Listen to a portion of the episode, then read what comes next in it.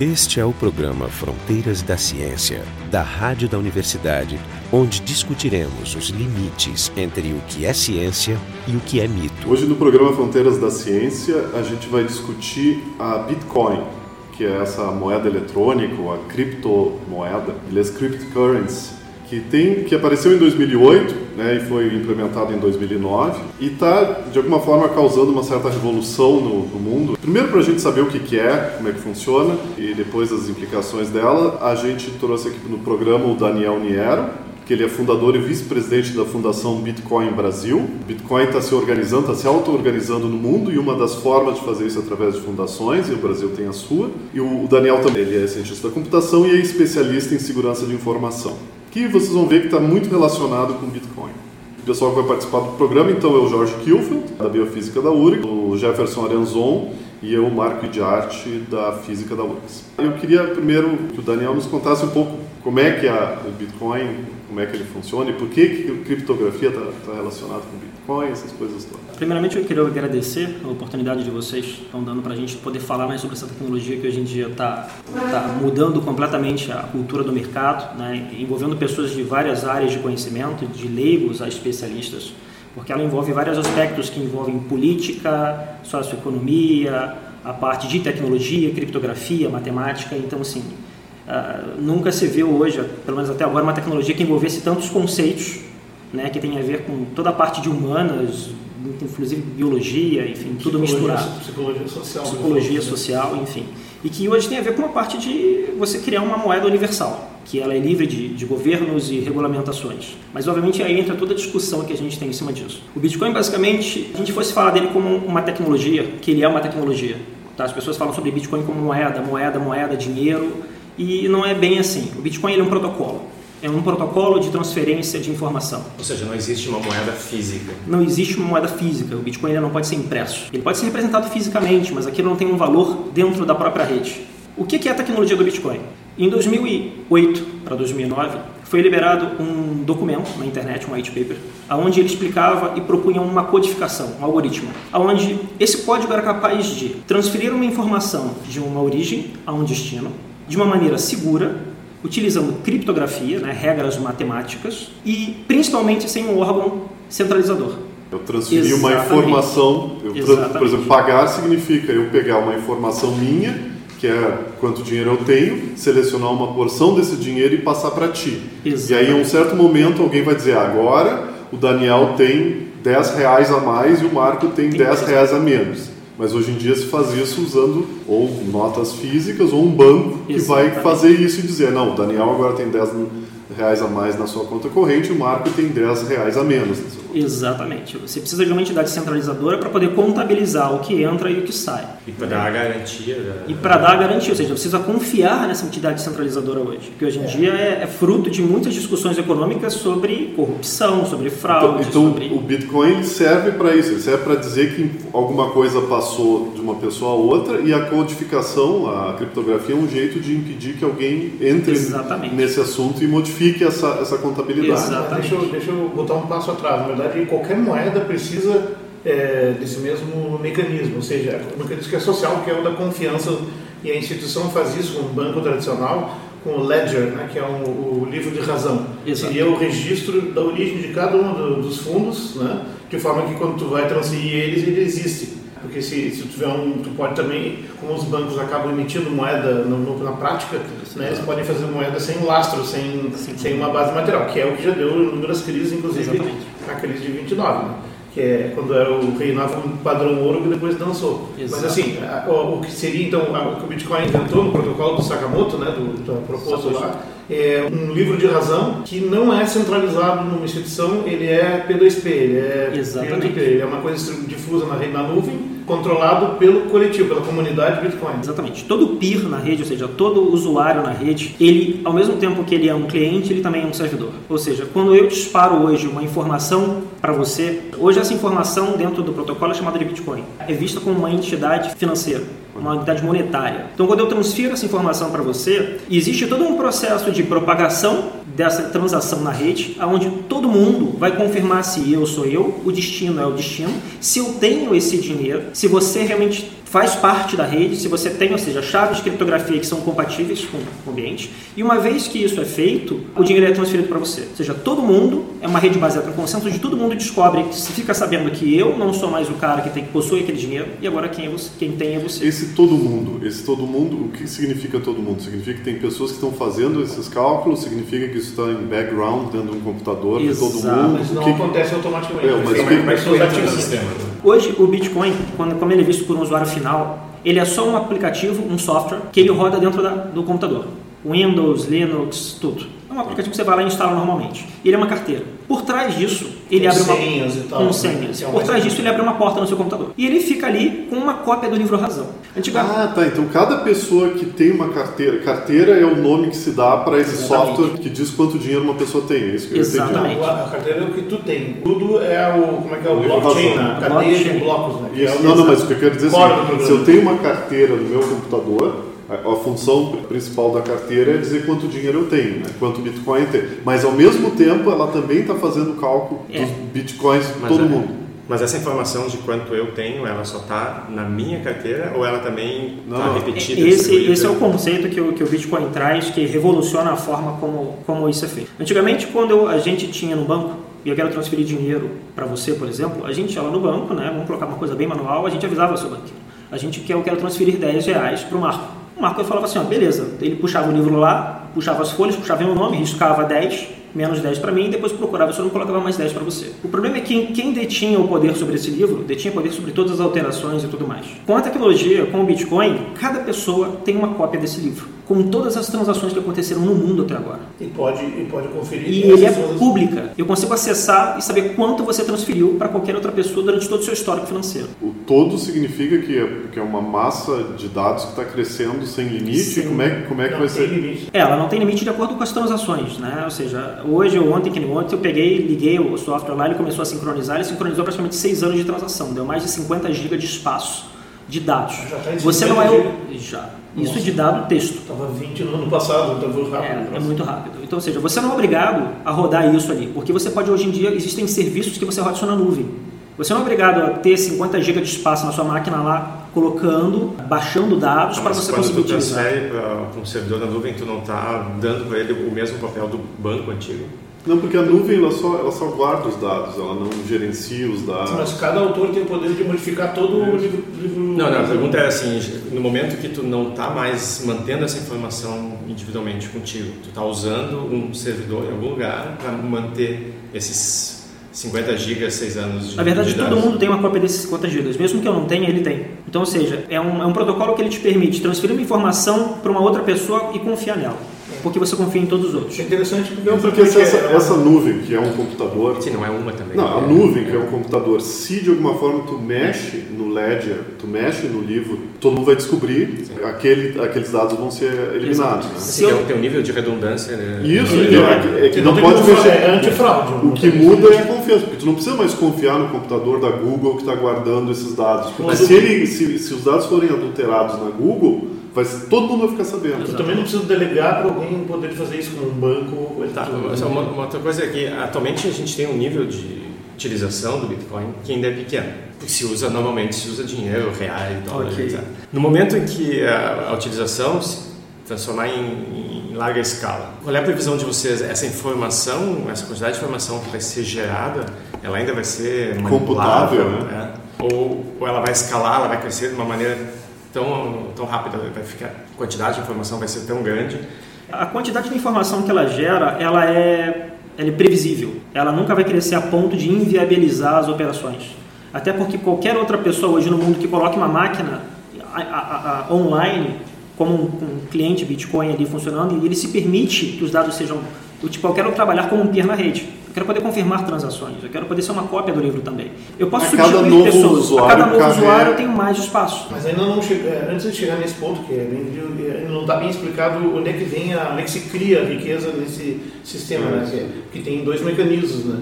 E tem alguns, isso vem até depois para analisar, como diz, alguns autores que propõem que é um retorno ao peso ouro, ao padrão ouro, só que criar um ouro digital. Então a ideia é que esse ouro digital agora, ao contrário do que tinha antes, ele é todo baseado na confiança mútua de uma rede de pares dentro da internet, que é uma coisa absolutamente transparente para os integrantes da rede. Ok.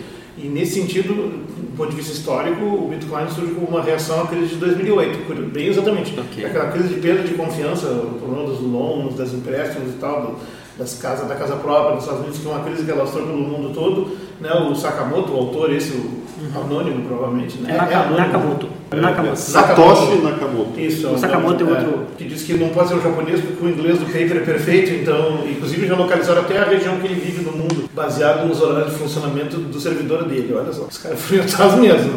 Como o ouro também tem, como diz assim, os economistas, tem duas formas de tu obter riqueza, digamos, ouro. Tu pode comprá-lo trocando por, por galinhas ou, ou, ou por trabalho, ou por dólares ou reais, ou tu pode escavar ele, coisa que não é muitos que fazem. Escavar ele do nada, produzir ele, então e, e colocar ele. Então, por analogia, nesse sistema, tinha entendido o artigo do, do Nakamoto, que a analogia é mesmo, ou seja, no sistema Bitcoin, tu também pode fazer trocas, comprar e vender como um usuário, e tu pode fazer o mining, né, que é a mineração em Exatamente. cima do, da- desse bloco. Blockchain. Chain, né, do é o que, é esse mining? E ali Tá. se cria riqueza, ou seja, e esse é o trabalho emprestado pelos Tem uma- usuários realmente... Tem uma coisa que, que, é, que é importante ressaltar, é que quando o, o Nakamoto ele escreveu o paper dele, ele conseguiu cobrir em um único código a preocupação de todas, as- todas as moedas fiduciárias que a gente tem. Tem a ver com a parte de escassez, inflação e tudo mais. O Bitcoin, as pessoas perguntam, é que eu consigo Bitcoin? Uma, o Bitcoin é uma coisa sempre importante deixar que o Bitcoin não foi criado para ser vendido, porque a gente, as pessoas vendem Bitcoin. Isso. Mas a gente também não pode impedir o câmbio. O câmbio existe com qualquer moeda. É, Fato. Mas ele não foi criado para ser vendido. Ele não é um produto. Ele Ele, é foi criado para utilizar como compra e venda. Então o que eu quero dizer? Você chegar, vou, acabou de voltar dos Estados Unidos agora, você trouxe uma bicicleta. Você pode me vender essa bicicleta por 10 reais ou eu posso te vender ela por 0.005 bitcoins. Ou seja, eu tenho bitcoins, você sabe que eu tenho bitcoins. E você sabe que você aceita isso também. Então eu posso escolher a forma como eu vou te pagar. Então você pode hoje pegar qualquer, vender qualquer bem na sua casa, antigo, entendeu? Tanto que se você encontrar no Mercado Livre hoje, tem gente que está vendo celular usado por 700 reais ou X bitcoins. Isso. Aliás, quanto é que está a conversão dólar hoje? Hoje está em torno de 250 dólares. No Bitcoin. Exatamente. Então as pessoas trabalham, na verdade, Hoje está mini bitcoins. 237 Está dólares. 237. Mas a, con- 37 a conversão é inevitável, porque tu não ganha bitcoins. Então, Vou fazer uma pergunta. Tu fala- tu falaste que, a- que o Bitcoin é usado para fazer as transações, mas a questão é que tem que irrigar o mercado de bi- Bitcoins primeiro Exato. para que as pessoas consigam fazer Exatamente. as transações. Como é que se faz isso? Vamos lá. Quando eu faço uma transferência de Bitcoin para você, existem todos os outros peers da rede. Esses peers, ou seja, esses, esses, esses nós da rede, esses esses pares. eles são. Alguns são mineradores que estão ali. Tipo assim, eu estou aqui disponível para confirmar as transações. E aí tu Então, um salário para isso em É como, é como se fosse um, um processo onde gera incentivos. Se você se apresentar à rede como um cara que é minerador, você autoriza transações, não autorizar, mas você confirma transações de que origem, destino, que o cara tem esse dinheiro que o cara não tem, isso chama-se um processo de mineração. e Isso- isso envolve a ação direta da pessoa ou ela A- simplesmente tem um programa Ela tem um rodando? programa rodando lá, ela se apresenta à rede, um broadcast na rede lá. Ó, eu sou um minerador, e ele passa agora a receber pacotes e informações e passa a confirmar operações que estão entrando no blockchain. Ou seja, tem um computador ligado fazendo um computador ligado trabalho. parado. Não Mas, fazer mas nada. ele está fazendo um investimento. Ele executa tem alguns comandos. gastar tempo de máquina, Exatamente. energia física para Então, se eu pegar o meu computador aqui que está sempre ligado e, Tu vai gastar Exatamente. processamento para isso. Tá? Antigamente era possível se minerar com um processador normal. Você pegava um Pentium 4 lá, você conseguia minerar e Bitcoin, porque a rede era muito pequena. E existe uma coisa chamada de recompensa. A cada 10 minutos, 50 Bitcoins eram gerados na rede. E a cada 4 anos, essa quantidade ela reduz pela metade. Isso é a recompensa. Que é um fator para Então, garantir seja, a que é um fator escassez. para garantir a escassez Ah, sim, sim, para não ficar uma inflação e ficar uma moeda deflacionária. Mas como reduz como?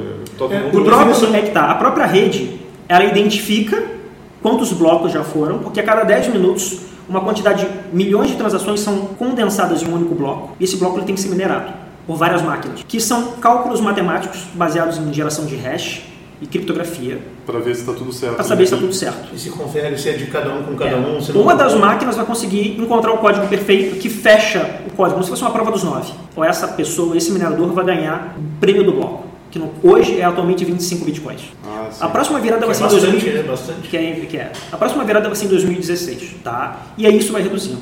Uma coisa interessante é que só 21 milhões de bitcoins vão ser gerados em toda a história do protocolo. É, essa é uma curiosidade. E isso vai tenho. terminar em 2140. Sim, isso teoricamente, porque tá- tá- parece que está crescendo mais rápido que a estimativa, né? Essa é uma outra ponta que a Tem rede. gente que fala em 2025 já chega nos 21 milhões, porque está em 10 ou 12 hoje, né? Sim, só que o que, que acontece? Cada unidade de Bitcoin diferente da moeda fiduciária normal, que a gente tem duas casas decimais são centavos, isso é uma restrição baseada em propriedade física de ouro e prata. Que não dá para fragmentar. Que não dá para fragmentar. Mais de 100 pedacinhos. Consigo te transferir 0,1, 2, 3, 4, 5, 6, 7, 8 zeros depois. Assim, oito casas decimais. Que é Oito casas decimais. E a última unidade chamada-se Satoshi. É o Satoshi, né? O menor Como se possível. fosse o menor possível. Pico centavo. Então, ou seja, eu consigo reduzindo isso, isso só vai terminar em 2140. Aí você fala assim, tá beleza então. Então quer dizer que quanto mais poder computacional eu invisto na rede hoje, significa que eu vou conseguir minerar bitcoins e confirmar transações mais rápido do que as outras pessoas. Eu vou ficar com esses bitcoins delas. Faz Ah, sim, sentido? sim. É como se você tivesse uma grande rocha onde você minerasse ouro e agora você tem 100 caras fazendo, gerando X quilos de ouro a cada 10 minutos. Daí a analogia que eu fiz com o Você Rodrigo. Mas, duplica. mas, Daniel, o cara que tem chance de, de conseguir mais dessas recompensas é aquele cara que tem mais poder computacional. Então é rich get richer. Tem né? duas coisas. Exatamente. Tem, tem um outro fator, que é quem começou primeiro no sistema também. Quem começou primeiro assim, ele pode. Não é por, por ordem. Obviamente, quem, quem começou primeiro, ele tem uma vantagem sobre os outros, porque Mas ele tem precisou de muito menos poder computacional. Para ganhar os primeiros. Pra ganhar os os primeiros. primeiros Então, mas, por exemplo, mas é um bias, né? Não, mas É. hoje, por exemplo, se começa hoje, é uma corrida. Quando tem um bloco pronto, eu entendo que é uma corrida onde todo mundo começa no mesmo ponto. Né? Exatamente. Não começa como começou os primeiros. Não, não, Isso os caras que- é mas, por exemplo, Só que o nível de dificuldade computacional agora é maior para resolver Claro. aquele Mas, problema. por exemplo, se agora nesse momento nós quatro aqui tiver, que quisermos minerar um, um bloco, eu tenho muito mais poder computacional, a minha chance de ganhar é, é muito maior. é muito- O que, que acontece com a rede? O que você comentou é verdade. Se vocês agora resolverem minerar e você tem, detém 50% do poder de mineração, poder computacional, porque hoje em dia as pessoas estão minerando com placa de vídeo. Não, pois é. Não faz mais sentido. Hoje em dia, Não, para mas por exemplo, começar... pensando, por exemplo, se a Google bota os computadores dele para fazer isso, a Google vai, vai arrecadar todos os bitcoins isso, que, é. que existem. Pode, mas eles não vão conseguir chegar e conseguir os bitcoins antes de todo mundo. Por quê? A rede, identifi- a rede foi programada para cada 10 minutos gerar X bitcoins. Hoje, atualmente, é 25. Uhum. Imagina que agora que o poder computacional, lei de Moore, o poder computacional agora duplique. Aham, Aí, o que, que vai acontecer? Um- blocos vão ser minerados em menos tempo. sim. Agora, ao invés de minerar um bloco em 10 minutos, estou minerando em 5. A própria rede, baseada na quantidade de peso, identifica que existe um poder computacional na rede e ele começa a dificultar o cálculo matemático para garantir que, mesmo com o poder computacional duplicado, só X bitcoins vão ser gerados a Não, cada não, 10, isso eu entendo, 10 mas, mas um isso não impede que a. Google pegue todos os bitcoins daqui para diante, por exemplo. Não, não impede. Não, Não impede. todos, mas pelo menos uma boa parte. Por exemplo, não é à toa que a Microsoft e a própria Dell já aderiram, né? Estão utilizando como moeda interna. Né? Aceitam Eles bitcoins. aceitam Bitcoin. Provavelmente né? estão investindo em mineração. Mas o que ele falou é sobre um investimento que você tem. Imagina pegar um, sei lá, o Google, que tem bilhões e bilhões de dólares e investir isso em mineração. Sim, ele vai conseguir criar, vai, ele não vai conseguir gerar mais bitcoins que os outros. Não. Só que em compensação hoje, a quantidade de bitcoins que a gente tem circulando no mercado, ela não é a quantidade de capacidade, não é a quantidade de bitcoins que já foram gerados. Hoje você tem em torno de 13 milhões de bitcoins em circulação, em circulação, assim, minerado já. Só uma pequena parte disso está à venda e disponível no mercado. Aham. Então, ou seja, mesmo que o- o- o Google hoje ele coloque todas as máquinas possíveis que ele possa para minerar, uma, ele vai ter que conseguir manter isso até 2140. Sim. Né? Então, ou seja, é difícil de se manter esse Ah, tipo tá, de mas é coisa. só, é só porque é difícil se manter. Se, ele, se, se, se fosse uma estratégia da empresa, ele simplesmente pegaria todos os bitcoins até Eu, 2140. eu acredito que tem uma outra limitação que é o custo energético de fazer isso. É isso, né? isso. Mas ah, antes eu queria voltar à pergunta que eu fiz antes, que eu acho que agora cabe mesmo. Esse 21 milhões vem da onde? Ele é arbitrado, é um chute? de arbitrado. Baseado ele foi Porque baseado. podia ser 12, podia ser 50. Por que 21? Eu estou muito curioso. Ele foi arbitrado. Não achei ele foi arbitrado isso. baseado no Tá tempo. no paper, né? Tá no paper, certo. Foi, foi arbitrado. A questão da, da criptografia, ela está ali porque a gente, já que essa, essa moeda virtual, ou seja, ela está dentro de um computador, a gente sabe que coisas que estão dentro do computador podem ser copiadas mil vezes se a gente quiser, né? Exato. Por exemplo, o que acontece com os, os- a- as músicas na internet, pega a música e tu faz 20 cópias, dá para todos os teus amigos, daqui a pouco tem 80 mil cópias dessa, dessa música. A questão é, como se impede que uma pessoa gere todo o dinheiro que ela precisa em Bitcoin? Uma das coisas é essa, essa que, que a gente está falando, que na verdade todo mundo tem que ficar, os pares, eles têm que ficar controlando e, e vendo que o dinheiro que saiu de um entrou no outro. Ok. Ou seja, que o dinheiro não saiu do nada. O próprio software faz isso. Isso. E a questão, mas co- como eu provo para a rede que eu não roubei esse dinheiro que eu tô, como é que como é que se... Isso se relaciona com outra questão que é, que é uma, uma das críticas, mas isso funciona com qualquer moeda, né? que tem também uma, digamos, uma parte do que os usuários de Bitcoin são envolvidos na, em transações ilícitas, venda de drogas. Mas se, né? se eu, a minha pergunta era assim, que na é verdade está se, tá sempre atrás disso. Mas, como é que se sabe que o dinheiro é meu, por exemplo? Tá. O que, que eu tenho que os outros não têm que fazem que aquele dinheiro seja meu? Tá. Uma coisa a gente tem que seguir uma regra o Bitcoin ele é, um, ele é um conceito de software open source, ou seja, todo mundo tem direito a acessar o código e verificar se o código. E ele é uma rede baseada em consenso. Hoje em dia, ou seja, vários para que hoje em dia você implemente. Eu consigo hoje, as pessoas perguntam, ah, eu consigo hoje baixar, baixar o código, gerar a minha versão do aplicativo e começar a utilizar? Sim, só que a sua versão vai ser incompatível com as dos outros usuários. Ou seja, vai chegar uma hora que você não vai conseguir simplesmente burlar todo o sistema. Você vai ter que convencer toda a rede a utilizar a sua versão, o que é praticamente impossível, porque as pessoas vão querer... A sua versão seria dizer, a, a, a sua, sua versão com o dinheiro que tu te atribui. Né? Exatamente. Né? Eu tenho 100 bitcoins, eu vou tentar convencer todo Exatamente. mundo. Até porque, o que, que é o, o, o, blockchain, que é a cadeia de blocos? Uma coisa que é importante falar sobre as transações é que, quando eu encaminho uma transação para você, tá? eu encaminho um dinheiro para você, eu vou dizer para outro pessoal, olha, eu quero encaminhar um dinheiro para o Marco. Todo mundo vai verificar se eu, Daniel, tenho esse dinheiro. Porque todo mundo tem uma cópia da minha carteira ou seja, do meu endereço lá. E todo mundo sabe quanto eu tenho 10 bitcoins lá, um exemplo. Primeiro, o Niero, ele tem os 10 bitcoins? Tem, todo mundo confirmou tem. Então vamos encaminhar ele. O Niero que está transferindo esse dinheiro, ele tem direito a transferir esse porque os bitcoins têm um dono. Sim, Essa é a grande mudança dele, né? Ou seja, se eu transferir para você é porque uma, ou eu fui roubado, a, a, a, ou eu quis transferir esse dinheiro, mas ele foi autorizado, ponto. Então as pessoas vão verificar esse tipo de coisa. Quando essa transação ela, ela ocorre, ela gera um número, como se fosse um número de registro um hash de transação, aonde ela detém o horário, o, a origem, o destino, quantos bitcoins foram transferidos, mas não leva nenhum dado do pessoal, confidencial do, do de quem está transacionando a moeda. Mas isso gera um número de registro. Esse número de registro ele vai ser encadeado para gerar o próximo número de registro da próxima transação. Então, ou seja, toda transação nova depende de um código gerado da transação anterior. Então é como se você estivesse encadeando blocos e hashes concatenados né? e concatenando entre eles, porque esse só pode ser gerado do anterior. Por isso que a computação Significa que, se você agora tenta burlar uma operação, dizendo que ah, agora eu quero gastar 12 vezes um dinheiro que eu não tinha, você vai precisar criar uma, uma exatamente uma, um, a história, né? uma, a história de todas as transações para garantir que o número seja exatamente o mesmo. E ela tem que bater com todo o resto. E ela tem que bater com toda a cadeia anterior. Isso, isso é muito difícil fazer porque essas operações de criptografia elas são é, elas são quase irreversíveis né exatamente a gente consegue fazer a operação numa direção e muito difícil tu fazer né? é, é, na verdade quando é hash é impossível de fazer é. a gente consegue fazer a colisão de hash ou seja pegar uma string que consegue gerar o mesmo hash de outra string ou seja eu crio uma sequência alfanumérica que o código fingerprint dela, no final, gera o mesmo código de outro. Sim. Só que até você encontrar isso, vai demorar o tempo do universo. Sim, não, exatamente. Né? Falando, em, falando em nerdez, isso é E você não consegue burlar. Ah. Falando em nerdez, isso é a apoteose do checksum. Exatamente. É checksum até não é, o tempo Porque é aquela confirmação, quando esse arquivo está íntegro, tu faz uma contagem de bits e tem que bater. Esse número está anotado no ah, arquivo claro. e ah, você não bate porque está faltando é. algo. A geração, usado... a geração de hash é uma fórmula matemática que ela é aplicada em cima de um valor binário. Primeiro eu pego o seu nome e trans, transformo eles em zeros e uns.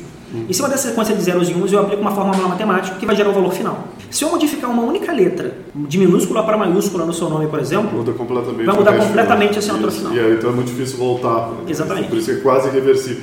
Tá. O que, que, pode acontecer com o Bitcoin quando o pessoal desenvolver um pouco mais com a computação quântica? Ele pode ser, boa pergunta, é uma pergunta que hoje em dia é, é foco de muita discussão, inclusive no, no, Reddit, no Bitcoin Talk, mas assim, ele pode ser ele pode ser pode customizado, ele pode, pode ser, ser alterado. Pode, na verdade, eu entendo o que você diz, mas ele pode. Ninguém vai criar uma computação quântica e amanhã ele vai estar quebrado. Ponto de, de a gente utilizar a computação quântica como poder computacional para poder acabar com o Bitcoin. Mas ele pode ser remodelado.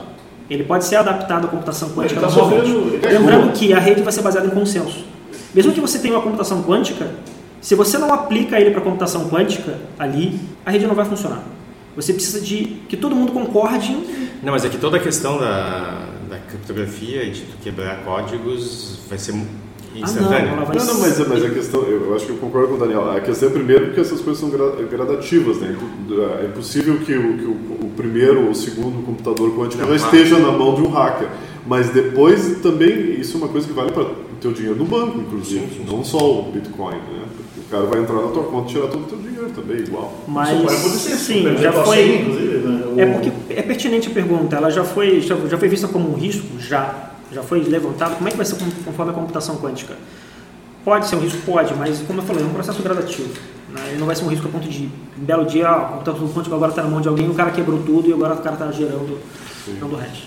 Eu queria entender um pouco melhor essa, essa divisão por dois. Você falou que a cada N anos. Cada 4 anos, anos seria 210 mil blocos. embutida no, no software. Para diminuir o número de. Mas isso significa que o número de bitcoins que a pessoa tem ela está perdendo bitcoins ou é só o número? A capacidade é de ganhar bitcoins é que está diminuindo, é isso? É, a capacidade de se é uma moeda deflacionária, ou seja, ela ao invés de, de aumentar, ela, é, ela, vai, ela, vai, ela vai reduzindo a quantidade. Mas, mas o que reduz é a, é a, quantidade de novos bitcoins que são produzidos? Que são produzidos. Mas não os que já existem?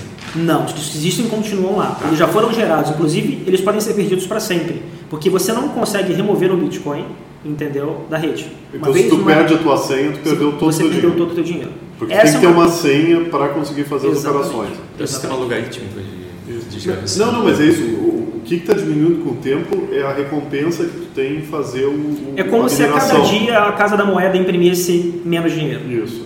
Então você gera uma escassez. E por que quatro anos se a lei de Moore é cada não, eu dei um exemplo da lei de Moore porque a cada 18 meses a computação dobra. Sim. Né? Mas a cada 4 anos é porque ele, ele colocou que era a cada 210 mil blocos. Que a cada bloco é minerado a cada 10 minutos. É, então é uma regra de três. Mas assim, Não, até, até curioso, porque na verdade assim, o termo de um currency, uma, uma moeda, né, ela tem, pela definição dos economistas, que eu não sei muito, mas alguma coisa eu vi ali, que ela serve para três coisas, para armazenar um valor, ela serve para, como meio de troca e serve como unidade para fazer contabilidade. Né? Ok. E, aí, durabilidade também, né? Sim, uhum. mas o consenso, digamos, até dos órgãos que já meio que credenciaram, aceitaram o Bitcoin como órgãos eh, econômicos americanos e europeus, que já, que, digamos, não é ilegal nesses lugares, em alguns países como China, sim, ah, nesse momento está em crise essa aceitação. Mas, Vietnã, inclusive, é, é, mas assim, é, ele, ele caracteriza bem, mas principalmente como um meio de troca, tanto que não há um consenso que ele é uma moeda. Uns chamam ele de commodity, outros de, por exemplo, a, a revista Forbes chama de digital collectible, colecionável digital. Né? Okay. E aí, mas ele tem três características que a, a outra revista Economist diz, agora janeiro um artigo, por acaso eu tinha lido, que é, é assim, ó, ele tem três características de moeda, ele é difícil de conseguir, ele tem um suprimento limitado e ele é fácil de verificar. Okay. E ele é nesse sentido ele é mais confiável até na medida que os algoritmos é, são bastante eficientes e interessantes, mas progressivamente mais pesados. O, o, o, outro lado da moeda é que ele é baseado na rede, na internet, na computação, onde de, a rigor, e aí então, especialista em segurança, a rigor não existe um sistema seguro em informática, em, em princípio, a não ser talvez no outro modelo. Ou seja, sempre é possível quebrar o negócio em algum momento. É, o que coloca uma preocupação que não é nova, porque sempre que tem dinheiro, tem fraude com dinheiro. Então não, é, então não é por isso que não vai se fazer. Aparentemente as críticas ao Bitcoin estão em outras duas coisas, que é a, a deflação e a questão da, do escalamento. A grande dificuldade hoje de a gente conseguir a adoção do Bitcoin em larga escala, uma é a conscientização das pessoas, obviamente, né, porque ele tem todas as propriedades de uma moeda padrão, de uma moeda fiduciária. A diferença é que ele se, se baseia em propriedades matemáticas, ao invés de propriedades físicas como ouro e prata, por exemplo. Então a alimentação dele é basicamente todo o controle feito digital. Tá? Então, ou seja, quando as pessoas passarem a ver o Bitcoin como uma unidade confiável e que ele pode ser utilizado para trocar bens e serviços, a aceitação dele vai ser em alta escala. Porque no futuro, com, a, com o advento da internet das coisas, você vai poder um dia no futuro fazer com que o teu carro pague o próprio estacionamento com Bitcoin. Você poder depositar dinheiro na sua própria geladeira. Então você vai poder armazenar dinheiro no teu óculos e fazer com que você pague mexendo, tua, sabe, movendo a sua vista. Então, sei. Então, ou seja, quando isso, obviamente, com o advento da tecnologia e, e, a alta aceitação das pessoas, a gente vai conseguir não substituir, mas talvez o objetivo de criar uma moeda. É, eu acho que talvez a reação das pessoas, essa primeira reação à nova tecnologia é, é muito parecido à reação que tiveram com os cartões de crédito em um certo momento, né? Que a pessoa dizia, não, Exato, não, mas... não prefiro dinheiro, não sei o que vão fazer com o meu dinheiro no cartão, uhum. coisa assim. Não, mas já, tem outras alternativas, outros modos de pagamento alternativos, como o pessoal usa PayPal, coisa Exato. assim, e já é, já, é, já é normal. Tem o Google, mas é um intermediário. Tem o Google, não, o Exato. Apple Pay agora, vai ter o Apple Pay que já está sendo usado. Então, esse foi o o nosso primeiro programa sobre Bitcoin e o convidado então é o Daniel Nier, que é fundador e vice-presidente da Fundação Bitcoin Brasil, e o pessoal daqui do programa, Jorge Kilfield da Biofísica da URGS, o Jefferson Anzon e eu, Marco de Arte da Física da URGS.